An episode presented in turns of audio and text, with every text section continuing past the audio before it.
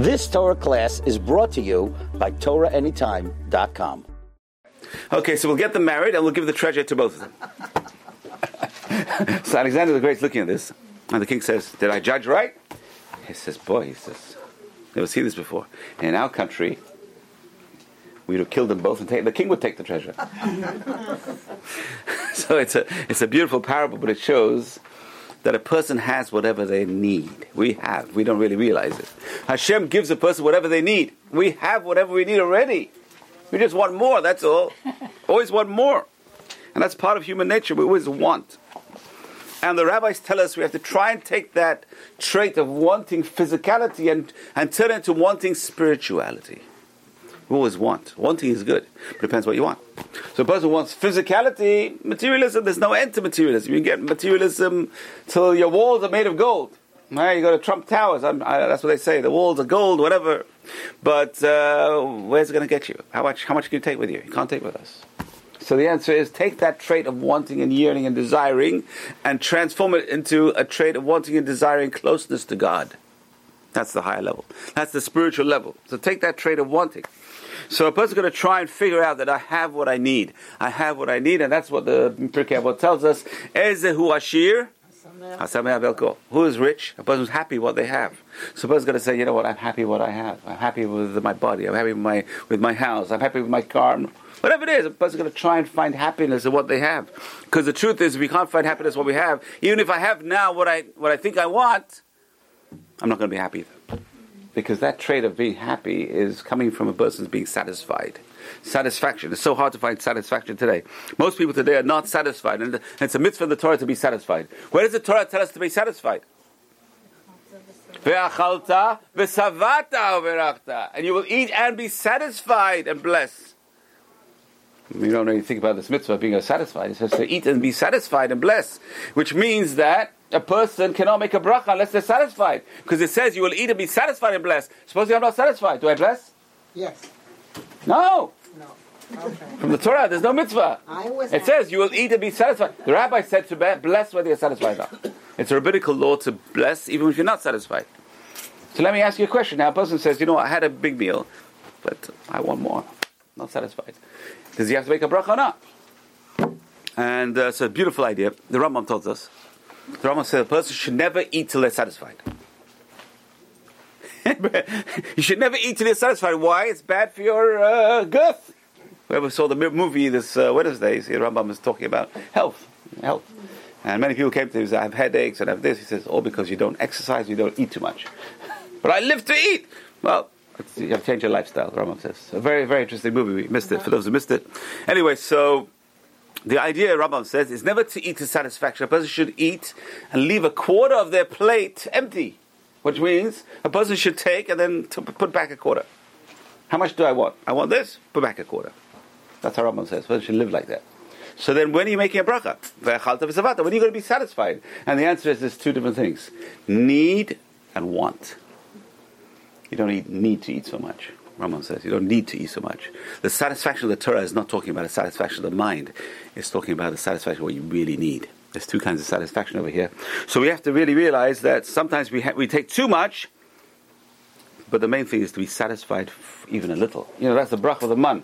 The manna was they collected a little omer of, of man. Each, every family got a commission, a little barrel of man. And some people were very satisfied with that manna. And it lasted them. And it says they never had to go to the bathroom, imagine.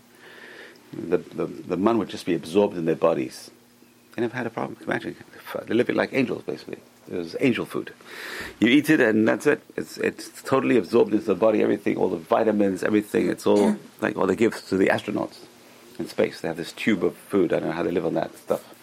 Um, has no taste, no flavor, just vitamins and minerals and all the, whatever they need, and that's it. It's absorbed in the bodies, pretty much. So it's amazing. So that's what I need. A person's going to think, you know, I'm living to what I need. Do I need it or not need it? It's very hard to live like that. It's very, very hard for human being to live like that because we have desires. We want this and want this, and we see what other people have, and we, we're, we're, we're jealous. And that's the tenth commandment, right? Not to covet. We have to try and live and look within ourselves. Say, I don't need so much. I want the spiritual world. I don't want the physical world. And that was the difference between Jacob, Yaakov, Avinu, and uh, Esau. Esau wanted the physical world, and Yaakov says, "Don't worry, you can have the physical world. I want the spiritual world." But he didn't realize that whoever gets the spiritual world gets blessed physically as well. And that's one of the brachot. A person wants spirituality. The side benefit of spirituality is also physical blessing. That's amazing. You see, all the forefathers were, were tremendously wealthy. Why? They wanted the spiritual world. Hashem says, You want the spiritual world? I'll give you a blessing. I'll give you an extra blessing. I'll give you a bonus. The bonus is the physical world as well. That's, the, that's amazing. Anyway, so let's just read this, this uh, chapter. I think we discussed it last week a little bit. We'll do it again. And that is a person's always going to say, I have what I need. I have what I need. I have already. Hashem already gave me. And if you look at the difference between, between Yaakov and Esav, where the Yaakov sees his brother and he gives him all the gifts, and the brother says, Yeshli Ravachi. I have a lot already, Esav says. I have a lot, my brother. Keep what's yours. Keep. and what does Yaakov reply to him? Yeshli Kol. I have everything. There's a difference between having a lot and having everything. Esav's idea was, I have a lot. Okay, but a lot means I can always have more.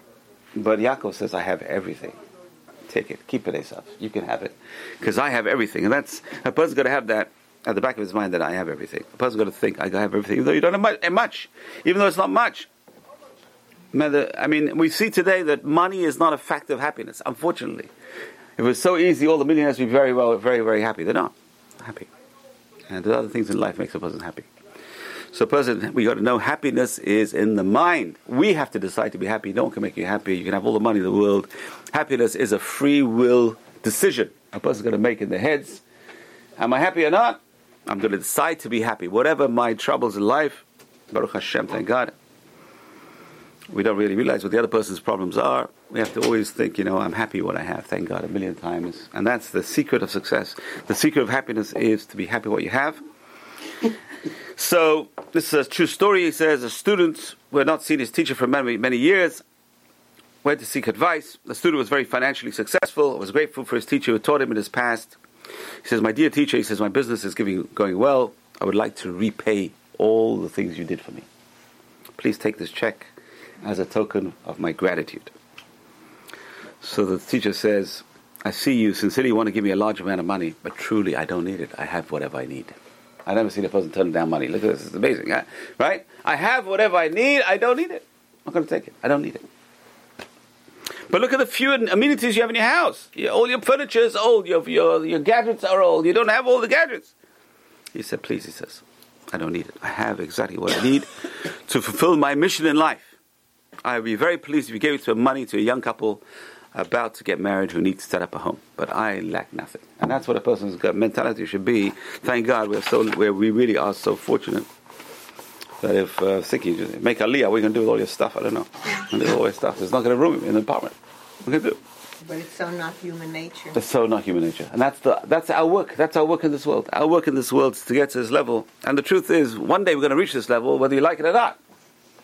I've seen people. Unfortunately, the richest people go now into move into a nursing home.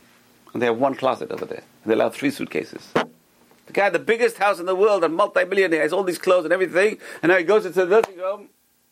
Oh, he gets a private room. He gets a private room. He gets a private apartment. How much money? How much stuff can you fit in that apartment? Smaller than apartments in Israel. It's one bedroom. It's tiny. You can't do it. It's a big drawdown. Eventually, a person gets used to even less and less and less till you can't take anything with you. This this world the famous parable, right, about the fox going into the vineyard. Everyone knows this story, right? The fox, there was a vineyard, and the fox wanted to go into the vineyard. The fox, this is, this is brought down by the Gemara. The fox wants to go into the vineyard, and there's a little gap in the fence. The fox says, "You know what? I've got to go on a diet. I'm going to go on a diet so I can go into the vineyard and get the, the grapes." So he goes on a diet, and he goes into the vineyard, and he eats as much. Ah, he's having, he's enjoying life. Wow, all these, all these grapes, fantastic. But after two weeks of eating grapes, he gets sick of the grapes. He wants to change his diet. Now he wants to go back out. But he can't fit. he can't get out again. No. He has to go on a diet again to go out. So he goes on a diet. And he comes out of the vineyard. He goes, comes in, he goes in the same size as he came out. He says, Vineyard, vineyard. He says, You're beautiful. But I couldn't take anything out of here. You can't take anything. He says, This world is like that vineyard.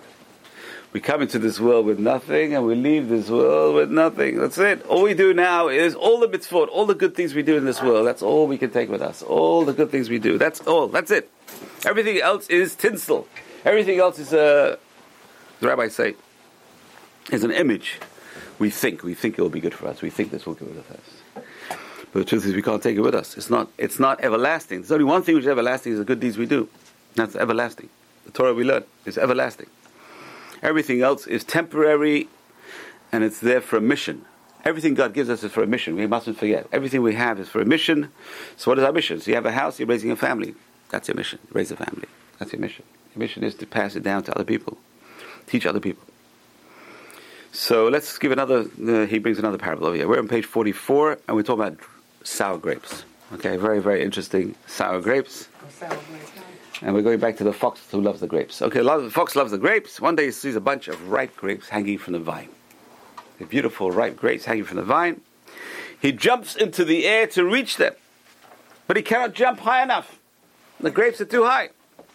He jumps ten times, trying to reach them, reach them, can't miss them. So he realized that's not going to be his lunch today. So what does the fox do? He turns around, a smart fox, and his fox says, "You know what? They're probably sour anyway."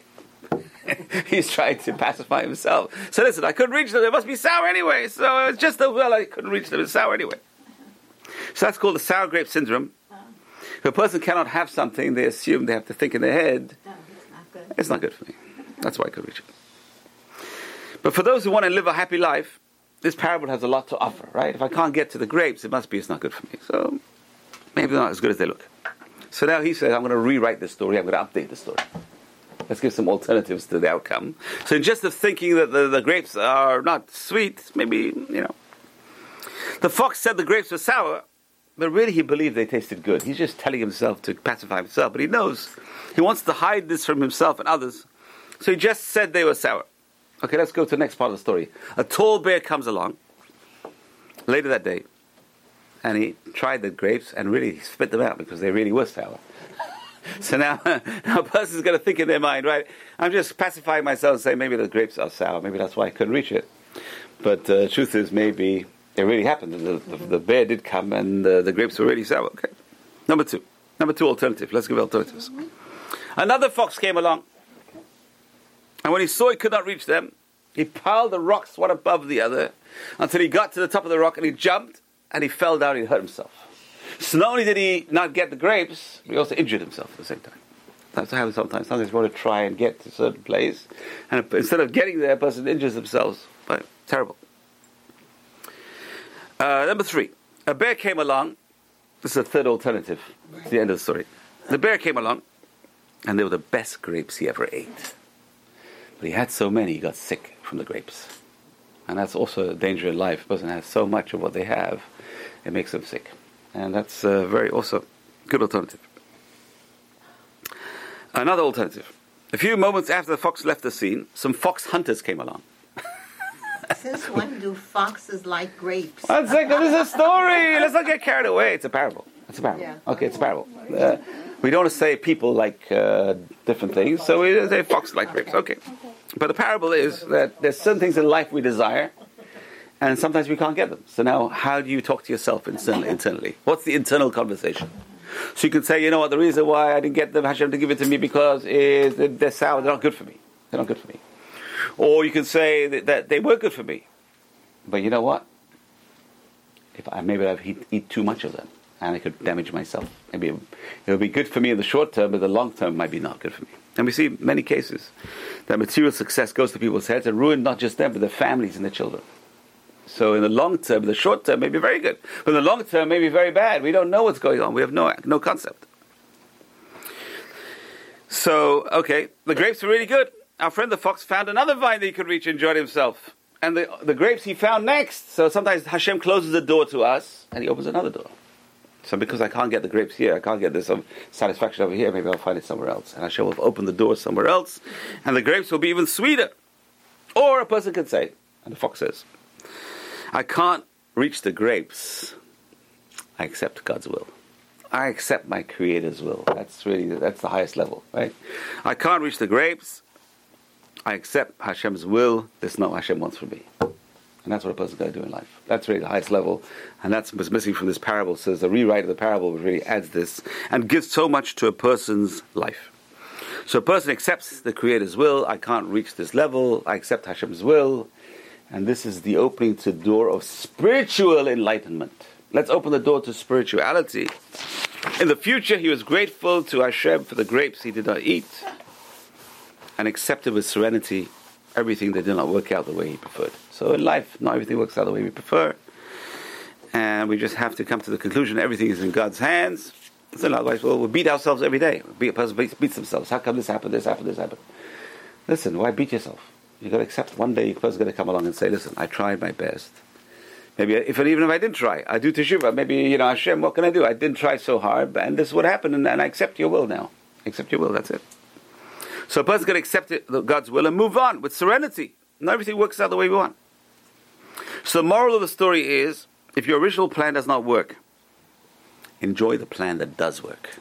So not everything we do works, and the original plan may not work, but maybe the alternative plan is even better sometimes, right? I said, you know, I, I tried. I wanted to marry this girl, and she didn't say. She said no, and then I married this girl. I said, well, maybe the second plan is better. I don't know. Uh, this didn't work out over here, but this will work out over here. This job didn't work out over here. Maybe the job over there is better for me. Maybe it's more suited to me. I don't know. It, it, listen, we have to put things in the best possible perspective we can. And we talked about last week reframing. Suppose we've got to reframe in the mind. Maybe this doesn't work out. This works out. Maybe this is what God wants. What is God's plan? So the answer is we can only see God's plan when things are happening. If things didn't happen, that wasn't God's plan, obviously. So what's happening must be God's plan. What does God want from me? I don't know. So you got to wait, make the best. That's what God wants. Hashem wants to see our reactions. Hashem wants to see how we handle situations.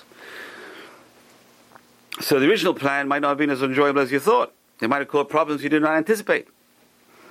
And you could actually do better in the long run with a new plan. So this new plan may be better in the long run. We don't know. We look at the short term and we don't look at the long term. Uh, so as a person obtains acceptance of the Creator's will, a person will live a, a, long, joyous life. And just accepting life as it goes on. Sometimes we, things are out beyond our control. We can't do it. We have to just accept it and move on. Okay, so that's a very, very important idea. The idea of number one is even though things don't work out the way you want them to do, it doesn't mean it's bad. Mm-hmm. We have this concept of Gam Zulatova. Life is plan B. Very good, excellent. Not always. Some people have plan A. Some people get plan A, but who says that's good for them? No one knows. No one knows what's good for a person. You have all these trust fund kids committing suicide on, and, and uh, overdosing on drugs, and they have everything. They have everything they ever need, right. and it's too easy. You know, it's interesting when it's too when life is too easy, people don't grow.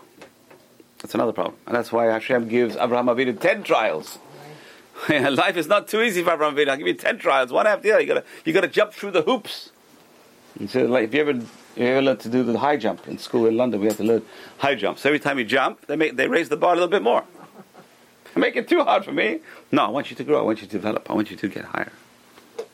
So that's what Hashem does spiritually as well. And when things are easy, it's interesting how people collapse at the smallest, the smallest obstruction. People collapse, and that's what's happening in America today. People just don't have that grit. Just keep on going. Why? Because we're not used to adversity A person's got to be used to adversity in life, and the adversity makes a person tougher, right? You come from America, uh, Russia, you come here with nothing, with no job. No, how, it's amazing. How how do people how would people do it? You see, Jews through the ages. I was just talking down the. Uh, this Jew, he came from Egypt. He says we have to leave all our businesses behind, our homes behind. We came here with barely a suitcase of clothes. How do they do it? How how they cope? And the answer is, listen, you got to cope with adversity. You have to have emunah and bitachon. You have to have trust in God and move on. It's it's very very hard. So that's plan B, basically, plan B. But plan B sometimes becomes plan A. And the opportunities uh, a person might grow over here. It's amazing how Jews, are amazing what, what they can do. And that brings us to number 47, page 47, which is the ultimate happiness formula. How does a person become happy? And the answer is we have to have trust in God. That's what makes us happy. You know, it's American because on every dollar bill it says, in God we trust. And now I don't know how people think oh. about it. I don't know how people even think about it. In God we trust, in God we trust, in God we trust. And, you know, there's going to be a court case one day, they're going to remove it from the dollar bill because it's too religious, but it hasn't happened yet. So in God we trust, and we take it into the bathroom and we put it in our back. Oh, no, let's not talk about it. But I don't know if you're allowed to take the dollar bill into the bathroom, right? Are you allowed to? Okay. That's the rabbi. You're the rabbi. Exactly. Okay, good. Obviously, everyone does. Okay, but uh, you shouldn't really flaunt it and think about it and look at it on, in, the, in the bathroom. Put it in your pocket. Leave it inside your pocket. So the ultimate happiness formula is trust in God. Why? Let's think about it. All of us have the greatest resource at our fingertips, literally. It's not even our fingertips, it's just in our mind. Imagine, the greatest resource. Who is the boss of the whole universe? Who is the boss of the universe? Right there. He's right there. There's only one, that's it. So a person says, you know what, I have access. Imagine, you can call the President of the United States anytime you want to say, he'll do you a favor. You're his son. He'll do you a favor. Right? If you call Hashem and, he's, and you're his son, you're his daughter. Imagine, you call your father in heaven and say, Dad, help me. Says Rabbi Akiva, he says when he prayed, he prayed, Avinu Shebashamayim. Our Father in heaven, his prayers were answered straight away. Avinu Shebashamayim. Our Father in heaven. He called Hashem our Father. Avinu Malkeinu, our Father, our King. He called Hashem our Father. You've got to really, really think about it. If Hashem is our Father, Father, and He's the boss. Hashem is the is the Creator. He's the boss. He's the he's the ruler. He's, he can do whatever he wants. He has everything at his fingertips. Everything. So can you imagine a person says, you know what? I've got the richest Father in heaven. My Father in heaven is, you know. So it's very, very important to teach it to other people. And there's nothing that God cannot do. There's just nothing God cannot do. So it's everything is possible. We must never give up. I was talking about uh, this week's parasha. It's amazing because you see that after after it was how many years of servitude was there in Egypt? Who can tell me how many years of servitude was in Egypt? So Rabbi said it was 86 years from the birth of Miriam. That's when the troubles really started. The birth of Miriam, the troubles really started. 86 years. For 210 years, the Jews were in Egypt. 210 years we were in Egypt. And slowly, you know, Yosef was the king for many years till he was 110. No, nothing was problem, no problems. Everything was good. When he died, there was still respect for the Jews because the other brothers were still alive. Once all the tribes died, then things started getting nasty. And all the Jews were increasing, multiplying. There was jealousy and then 86 years of troubles and servitude and, and, and, persecution. 86 years, and the Jews were crying and pleading and praying for 86, imagine, 86 years until finally the burning bush, Hashem says, I've heard the cries of uh, Bnei Israel. 86 years later, Hashem heard the cries of Bnei Israel. What's going on over here? And the answer is amazing idea. There's the concept in Jewish law of a critical mass of prayers. You can pray and pray and pray and pray. But it adds up. A person shouldn't give up and stop. Because those prayers keep adding up, adding up, adding up until one day they'll burst through. Those prayers will break through all the barriers. We don't view it like that, right? We think the prayer is going to go straight up. No, there's barriers in the way. Everything's in the way. Those prayers are being caught and there's barriers over there. But one day the weighted prayers will just force through like a like a battering ram. It just bursts through. And that's what happened. 86 years later, imagine, at the burning bush, Hashem says, that's it. I heard the prayers of Bnei Israel. The prayers finally reached their the destination and they just broke through. I've heard the cries of Bnei Israel. The time of redemption has come, and that's what's going to happen. Let's wait. Two thousand years. Of, Two thousand years usually praying. we want Mashiach. We want Mashiach. Mashiach. It's just a matter of time where the, the, the, the weight of those prayers is just going to smash through. That's all, and then it's going to happen. But that's what a person's going to believe that Hashem has the power and Hashem has the capability. Listen, if you believe that Hashem is the ruler of the world, how can you be unhappy? Because I have access to the ruler of the world. The person's going to teach their children. I tell my kids, I said, don't worry, my, my father is very rich. He said, but daddy, your, your father passed away. He says, yeah, but my real father is very rich. he can do whatever he wants. It's true. He can, if he wants to give, he gives, and, and he gives from amazing. It's amazing. Hashem's power is amazing. One day, a person is down in the dumps. The next day, Hashem can. Hashem The the salvation of God is like a blink of an eye. If you see what happened in Egypt, like a blink of an eye, can imagine? So the question is, why did God have to put us in Egypt in the first place? Why do you have to? Why do you have to put us in Egypt in the first place? Oh. Don't put us in Egypt. You don't have to do all these miracles, all these wonders, the ten plagues, and bring us out with all the wonders and Why put us through this? And the answer is, He wants to teach us how great He is. If we weren't in Egypt, we wouldn't know how great God is. Imagine. We wouldn't see all the persecution and the depression and say, Where, how are we going to get saved? And we see how Hashem saves us, now we can realize the power of God. We have to really realize it was a lesson for the whole world. The power of God was a lesson for the whole world. The trouble is, many years ago, and people forget. So sometimes it's good to see the movie and see the power of God. see the wonders of the miracles of what happened when they came out of Egypt. It says the future redemption will be even greater. Ezra Hashem. Hopefully, we'll see it. See, ultimate happiness formula is trust in God. That's what. That's the really the key. Because how else can a person be happy when they're not happy? You know, it's amazing. You read the story of uh, Sharansky. You're going to read the story of Sharansky or one of these prisoners of Zion. What's the other guy? I don't know. Was, they were in with the KGB. They were in, in, the jail in Siberia. I can imagine in Siberia they're trying to break them. So Sharansky has a I can't remember what it was. He oh he made a Hanukkah for Hanukkah. It's a true story. He made a Hanukkah, and he tried to get some wax and he tried to make it for to light Hanukkah in the, the, in, imagine, in the jail in, in, in Siberia. And the commandant and they, they confiscate his Hanukkah. And he goes to the commandant and, the, and he tells the commandant, he says, I'm going on hunger, hunger strike. I'm going to go on hunger strike to give back my thing. so, This is true? True story. So the commandant takes it out of his drawer and gives it to him. He said, but don't tell anyone I gave it to you, and, and you do it in private. I don't want anyone to know about this. Hmm. Imagine, he stared down the the might of the. Wow. He stared them down and he beat them. Amazing, just just. But how? How do you get the strength? And the answer is he trusted in Hashem. There's nothing else. That was uh, right. No, he's not right hand. He's not right hand, but he's in the. He's head of the Sochnut. He's head of the Jewish agency. So the ultimate happiness formula is trust in God. This trust can transform a person's life. Listen, you're a person's alone in the hospital. What do you do? There's no one there. You do. You have trust in God. There's no one. Uh, your only friend is there's only one friend. There's only one thing a person has wherever they go. That's why we have to realize that. When your when your relatives are not there, your friends are not there, your people are not there, what do you do? And the answer is trust in God. Hashem is, Hashem is there. Hashem is here. Hashem is everywhere. Really, honestly, it's very, very important, and it can transform a person's life.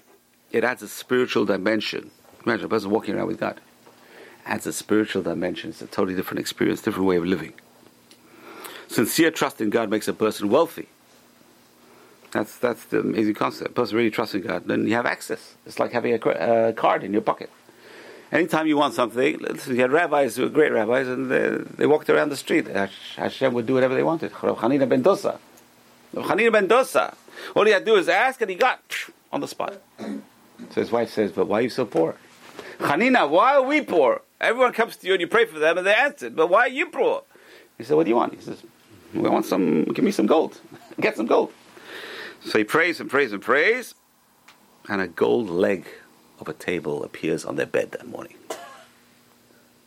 Imagine, pure solid gold leg of a table appears on the bed. She says, Hanina, where did this come from? He said, came from our table. In the world to come, we're going to have a table. It came from our table. You want us to reward of the next world? We'll get it over here, so. So she thinks about it. Imagine, this is a strange story, a very strange story. She thinks about it for a few hours and she says, Hanina, send it back. I said, what? He said, you pray. You want me to pray to get wealthy in this world. Say, pray, I got the money. What do you want now? What do, what do, what do you want? Send it back? She said, yeah, but our table in the next world is going to missing a, ta- a, a leg. it's a leg from a table. That means our table is going to missing a leg. He said, not so fast. He said, let's go and ask Rabbi Yudah Nasi. Rabbi Yudah Nasi was the, was the leader of the generation. He was the editor of the Mishnah, the great Rabbi Judah the Prince. And so he asks him, and Rabbi Judah the Prince says, keep it, and whatever's missing from your table, I'll give you from my table. You're missing a leg, I'll give you a leg, don't worry. So he tells his wife, and the wife says, no, you send it back right now. Strange story. So it says he had to pray much harder to send it back than to bring it. Hashem doesn't want to take, Hashem wants to give. So it says the midah of giving is much greater, easier than the midah of taking. So interesting. So, but he had to pacify his wife. What can you do? You have to. A man's got to do what a man's got to do. You know. so he had to pray for his wife to be happy. He sent back the table. But it just shows that we have to realize that sometimes a person doesn't have two tables. It's always better to have a table in the next world. Because the next world is the real retirement. Everyone's worried about the retirement. This world, I know, it's very. But how long can a retirement be? 40 years, 50 years maximum. Over there, it's eternity. It's, a, it's an eternity. The person's going to know I have access to God. And that is amazing concept. I have access to God. Yeah, we're so lucky. We could just have to, don't have to pick up a phone, nothing. You just talk to God anytime you want. We have access to God. A person can talk to Hashem in their mind all the time. That's the ideal. That's when a person is really connected. As Rambam says, when is God with you? When you're talking to Him. That's when God is with you. When you ignore God, He ignores you. When you're talking to God, He's talking to you. Some people don't hear the conversation. That's the trouble. It's not a dialogue. It's a monologue. It's interesting. The first prophecy that came to Moshe Rabbeinu was a prophecy of a dialogue. You know, imagine, imagine. For 80 years old, he gets 79 actually. He was 79 years old.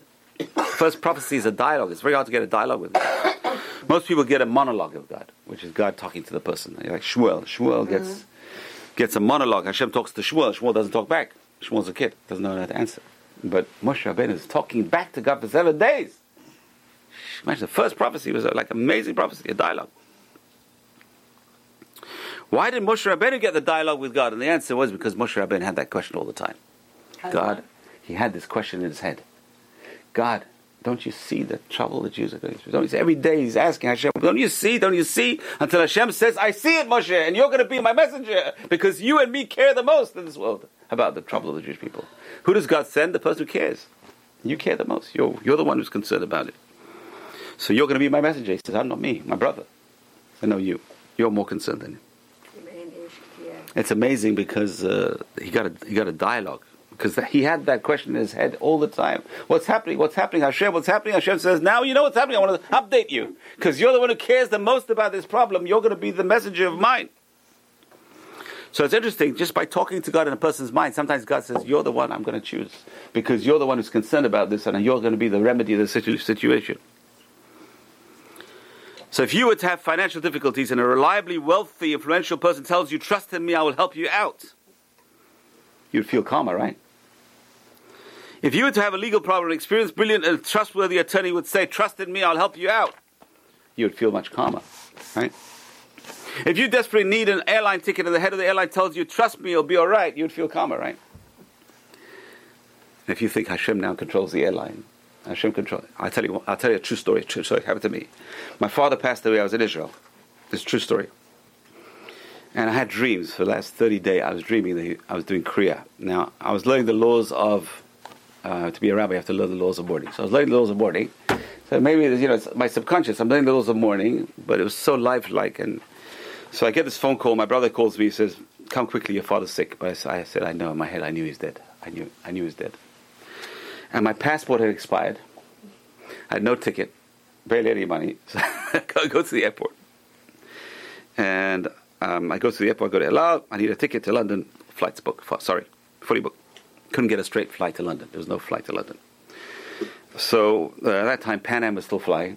So they said, "Listen, you can go to Paris and we'll get you a ticket from Paris to London. It's very easy to get a ticket from Paris to London. So, okay, so I decide I'm going to go to Paris. There's nothing else. I want to get to the funeral. I know there's a funeral. So I go.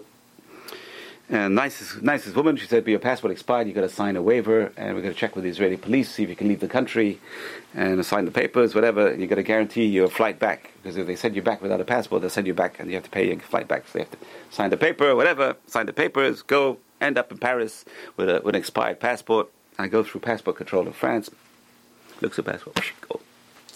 I go and buy a ticket to London. I'm standing in the line, and the woman's telling the the guy in front of me, "There's no there's no room on the flight. No room on the flight." So I'm standing behind her. I say, "What's going to happen?" I don't know. Hashem Yazor. I'm standing with her, and then she looks at me. She smiles at me, and she says, "One more seat." She gives me a ticket. I don't know. I got to London, and again, look at my, look at my. it expired six months ago. go through. Go through. And I told my, my cousin, my cousin says his passport was one day expired, and they held him up for, for six hours at the airport. So he said, I don't know how you got through it. It's a miracle. I said, it's a miracle because I did it. I did it for my father. And uh, you have to do it sometimes. So, so you have to know Hashem is the boss. If Hashem wants you to have a ticket, you'll get a ticket. If Hashem wants you to get there, you'll get there. If Hashem wants it to happen, it will happen. That's all you have to put your hand. You have to trust in God. That's all you can do. So a person's going to know you know, it's interesting. I want to tell you a story. It's a, it's a story. People, people don't know Herzl. Herzl was not religious at all.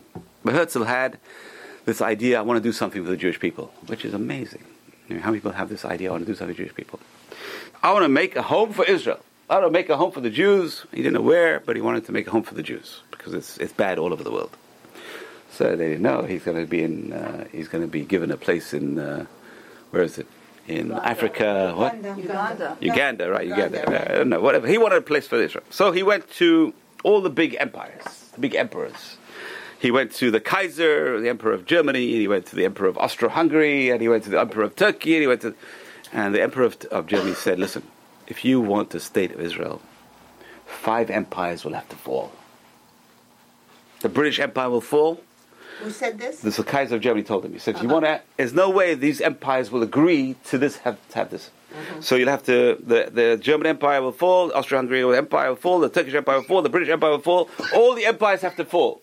And you know what? All the empires fell. Now think of the chances of that happening. All the empires fell, and Israel got a state. Amazing. It's a It's a. We don't really realize Hashem is pulling all the strings, even now, till today. He's pulling the strings. So we have to realize our most powerful tool. What is our most powerful tool? And the answer is our most powerful tool is having faith in God and praying. Prayer. Prayer is our most powerful tool. Because the prayer, just by praying, a person increases their trust in God. When you pray, you're saying there's only one address. There is only one address for me. There's only one thing that can change my life, and that's God. That's it. It's when you give up on everything else that's when God takes over. So you give up on the doctors, you give up on the medicine, you give up on this, you give up that. So Hashem is the only one who can cure this issue. Hashem will be the one. So even if it doesn't happen, but you feel better, and Hashem is in control, and increases one trust in God. So besides the formal prayers written the Siddur, pray from your heart in your own words. As you connect with Hashem, you will experience the benefits of tranquility and peace of mind. That's a very important idea. How does a person reach tranquility and peace of mind? The answer is by connecting to Hashem. It's very, very critical. So, so this is what someone says. Um, I'm going to give you some alternatives over here. I used to think I could do it all alone. It took a major crisis to teach me I was powerless. That's uh, people have to get to this point where they're powerless. It's unfortunate. Everyone thinks I can do it, I can do it, I can do it, till they can't do it, and then they say I'm powerless. And that's when they go to turn to Hashem and trust in Hashem saved my life. That's one uh, one uh, one person's uh, experience, another person's experience. I was always a top student. I was intelligent, creative, popular, successful. When I went to business, my business prospered. I was the kind of person everyone, everything I touched turned to gold. I had an expensive home. We had many guests, receptions, fundraising, public lectures. My wealth and my home were part of my identity. Trying to expand my business, I took some risks. My business failed. I had to sell off my house to pay off my debts. I felt tremendous stress all the time. I could not sleep at night. I lost my appetite. Finally, I collapsed by walking along a busy street and I was hospitalized. I appreciate my friends who visited me and gave me encouragement. One visitor said something that changed my life. He said, Trust in God. You carried too much of the burden because you felt sure the one who did it all, you the one who did it all. Trust in God and let Him carry your burden. And that's a, that's a very important thing. Let Hashem carry your burden for you. This, of course, was not new to me. But in intensive care, I had the biofeedback machinery to see immediately the calming effects of experiencing this trust. I felt calm for the first time in ages. I lost my business and my home, but I gained peace of mind and a greater sense of spirituality. Eventually, my health improved, my business flourished. I now the greatest partner possible. You know, that's the story of Lord and Taylor, right? You know, there's a little, there's a tailor. It's not a true story. It's a joke. But the tailor came to America. He says, "Hashem, you be my partner, and 50% of the profits will go to you." So he made it, and that became that became Lord and Taylor. Okay, that's a joke. Okay, but that's an interesting idea. But that's the idea. The idea is to make Hashem a partner in whatever we do. Uh, we have to make Hashem partner in whatever we do. We have to bring Hashem into our life, and sometimes we have troubles in order to bring Hashem into our life. Uh, now, I want to tell you a true story. It's a really true, amazing story. and uh, you know, when you're driving around Israel in the taxis, these taxi drivers are amazing because they're full of stories. So this taxi driver tells a story. He said, you know, we went camping. You know, the Israelis when they come out of the army, they go all over the world. I don't know how they do it. They're crazy. They go all over the world. So you go to Africa, and they're camping in the desert, in the Africa, the jungle, whatever. And one day the guy is comes out of his tent. He hears his friend screaming, "Help! Help! Help!" Comes out of the tent in the middle of the night. He sees his friend is encircled by a boa constrictor. He's right around the guy, he's squeezing him. Help! Help! I can't help you. I can't help you. I can't do anything. Say Shema Yisrael quickly. He said, I don't know Shema Yisrael. Shema Yisrael Hashem Hashem Echad.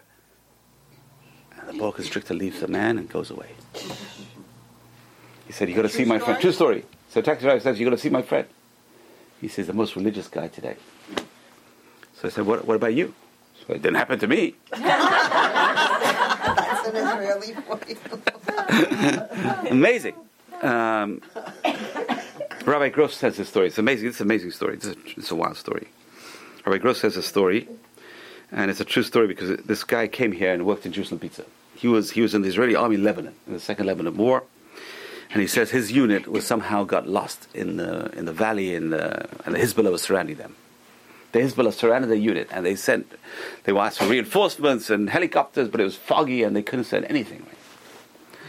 So uh, they don't know what to do. So he started praying. The whole he tells his unit, says, "I'm religious. I want let's let's all pray to God. There's no way to get out of here. We're going to die in this valley. We're surrounded by all the Hezbollah around us."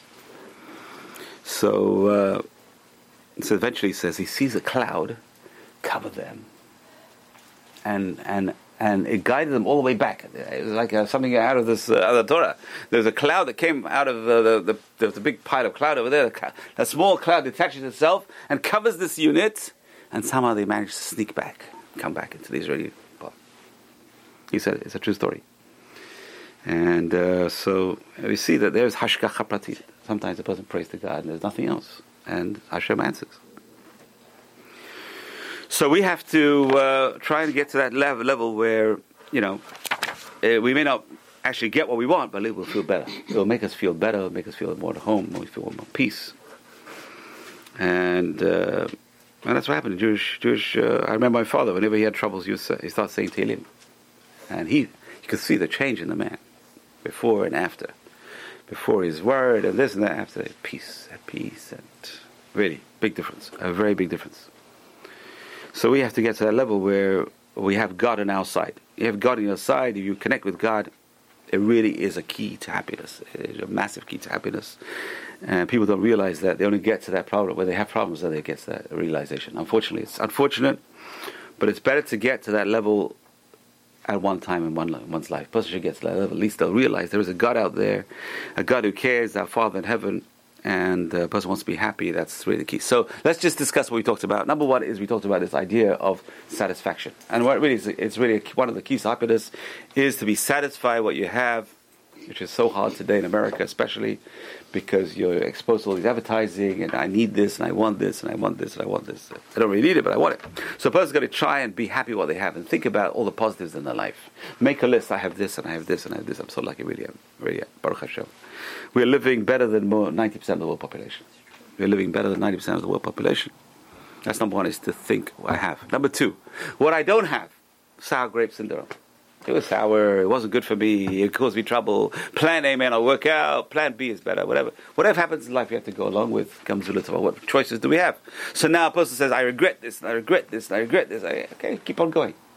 Is it going to make you happy? No, it's not going to make me happy. So it's something spiritual, we have to do teshuva. It's beautiful. Teshuva is great. Why? Because you do teshuva and move on. You move on. I did teshuva. Now what? So now I'm going to improve. I'm going to be better. Now I can turn the page on the past. It's it's such a benefit of the idea of teshuva. But to keep on harping, harping, harping on, you know, I was so rich and I lost all my money and I lost this and I lost this. Stop harping about it.